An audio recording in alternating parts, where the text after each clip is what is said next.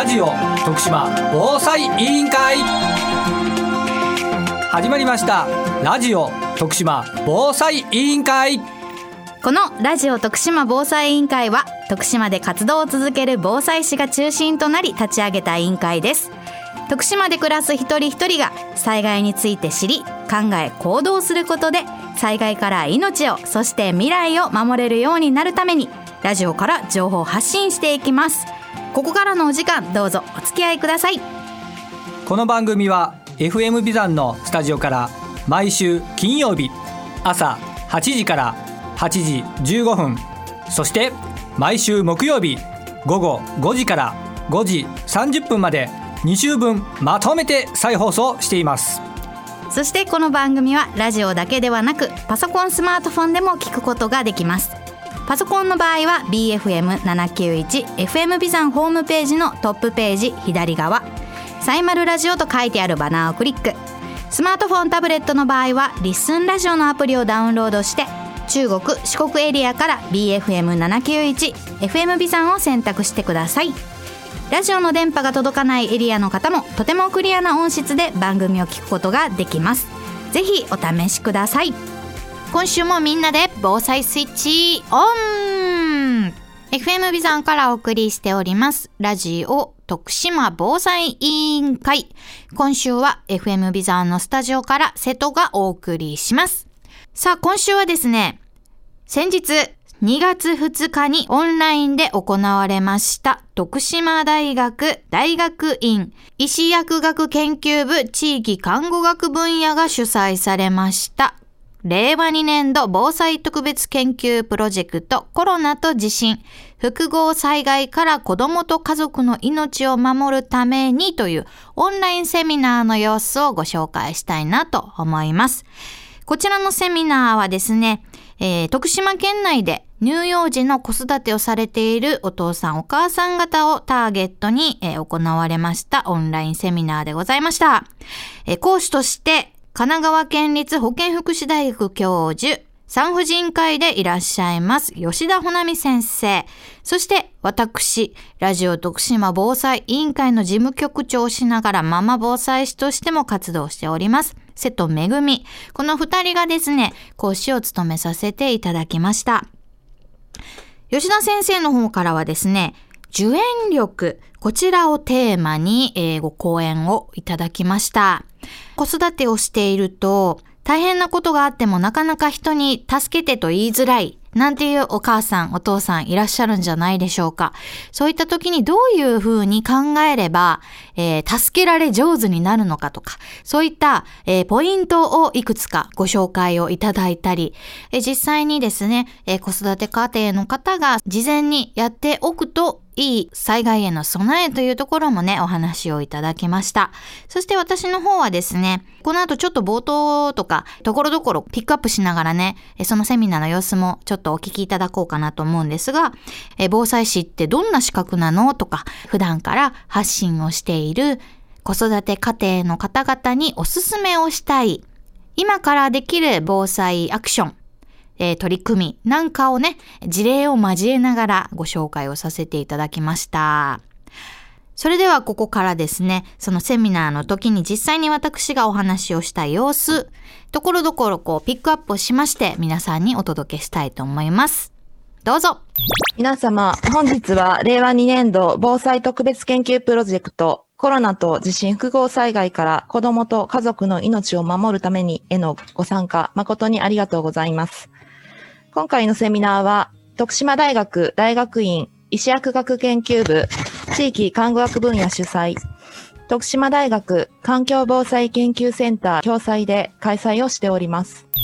皆さん改めまして、こんにちは。えー、FM ビザンで、えー、ディレクターをしております、瀬戸めぐみと言います。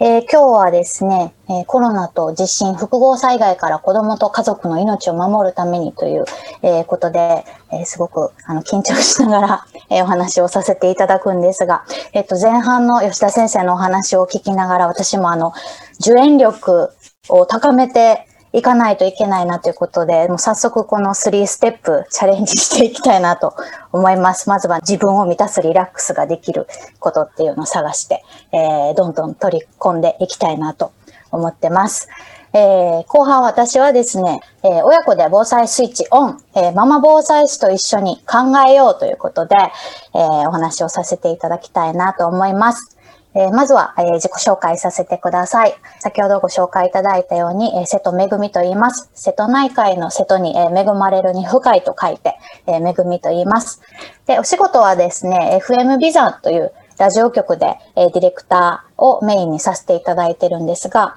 立ち上げから関わっております、え番組ラジオ徳島防災委員会と徳島子育て課という、この2つの番組に関してはですね、子育て真っ最中のママということもありますし、え防災士として、え活動していることもあるので、自分自身の声で、え情報とか思いとかを届けたらな、届けられたらなと思って、えパーソナリティも務めさせてもらっています。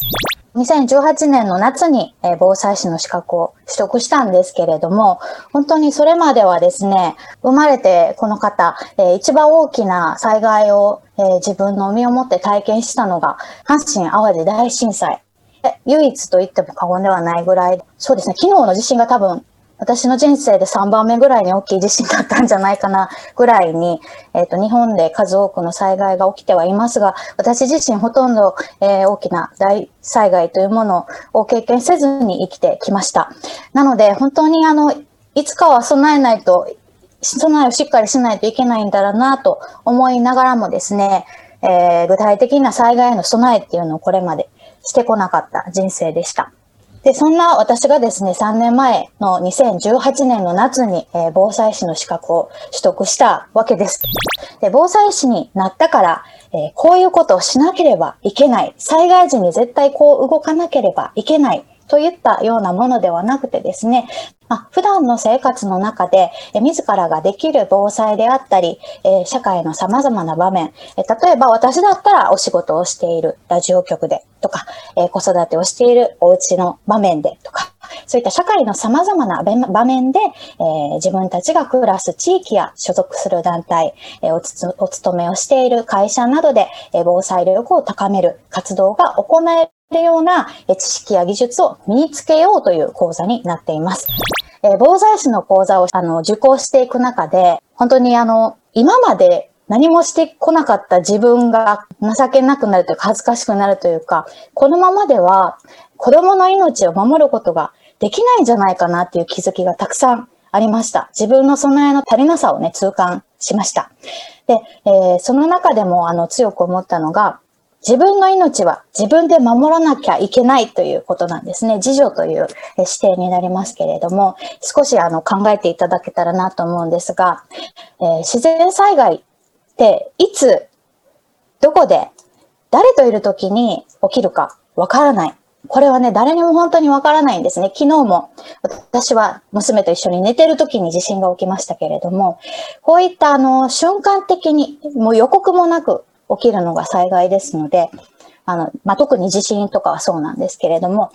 そういった時は、もう自分の判断力、そして自分の知識でしか助かる術がないんだなということをね、あの、講座を受講している中で、えすごく痛感しました。このままだったら自分の子供の命を守ることができないなと思ったし、まあ、同時にですね、あの、自分の命を守らないと、子供の命を守れないんだなっていうことにも気づきました。だからそういった気づきを、あの、ベースにですね、今日もね、一つずつ、一つずつ、あの、できることを積み重ねていっているという現状でございます。例えば、まあ、住んでいる場所や仕事場周辺のハザードマップを見てみる。えー、これハザードマップは各お住まいの市町村などでも配布してますし、最近だったらインターネットのホームページでも、えー、ご覧いただくことができるので、自分が住んでいる場所の、えー、どういった特性があるのか、災害時にどういったことが起こる可能性があるのか、そういったところを、え家族みんなで今一度見てみるということを私はやりました。あとはですね、えー、最近よく聞くと思うんですが、ローリングストックっていうのをね、えー、横文字になりますけれども、えー、食べるものや消耗品類を多めに蓄えておくということで、えこれはね、お子さんがいらっしゃるご家庭の方、特にあの、気にしていただきたいんですが、えっと、食べ物の備蓄とか飲み物の備蓄、普段食べていないものを備えていたりする方もいらっしゃると思うんですけども、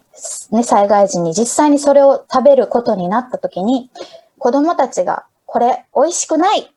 これ私食べれないとかって。2月2日に行われました令和2年度防災特別研究プロジェクトコロナと地震複合災害から子どもと家族の命を守るためにというオンラインセミナーの様子お聞きいただきました。えっ、ー、と、まあ、今回ちょっとこう、ね、ところどころピックアップをしてお聞きいただいたわけですけれども、こちらのあの吉田先生のお話も含めたえー、トータル2時間弱のセミナーになるんですけれども、そちらのこうね、アーカイブっていうのも YouTube の方で現在配信中になっております。無料公開中になっておりますので、もしあの、吉田先生の話をしっかり聞きたいですとか、私の話もちょっとところどころしか今日ご紹介できなかったので、まあ、前編ちょっと聞いてみたいなっていう方がいらっしゃいましたら、YouTube の方で私、瀬戸めぐみとか、瀬戸が瀬戸内海の瀬戸で恵まれるに深いですね。瀬戸めぐみですとか、徳島大学大学院医師薬学研究部のアカウントにアップされておりますので、まあ、どちらかで検索していただいてたどり着けるはずなので、ぜひよかったらチェックしていただけたらなぁなんて思っております。まあ、なかなかね、あの、子育てをされている方の防災っていうのはもう改めてこう時間をとって取り組むっていうのが難しい、そういった方々がたくさんいらっしゃるんじゃないかなと。私自身もね、えー、子供と一緒に暮らしながらそう思って、日々あの防災のね、ことを考えながらは生活してるんですけれども、まあ、この YouTube をね、ご覧いただくのも、あの、一気に見るってなかなかできないと思いますので、隙間でね、ちょこっとこう流しながら、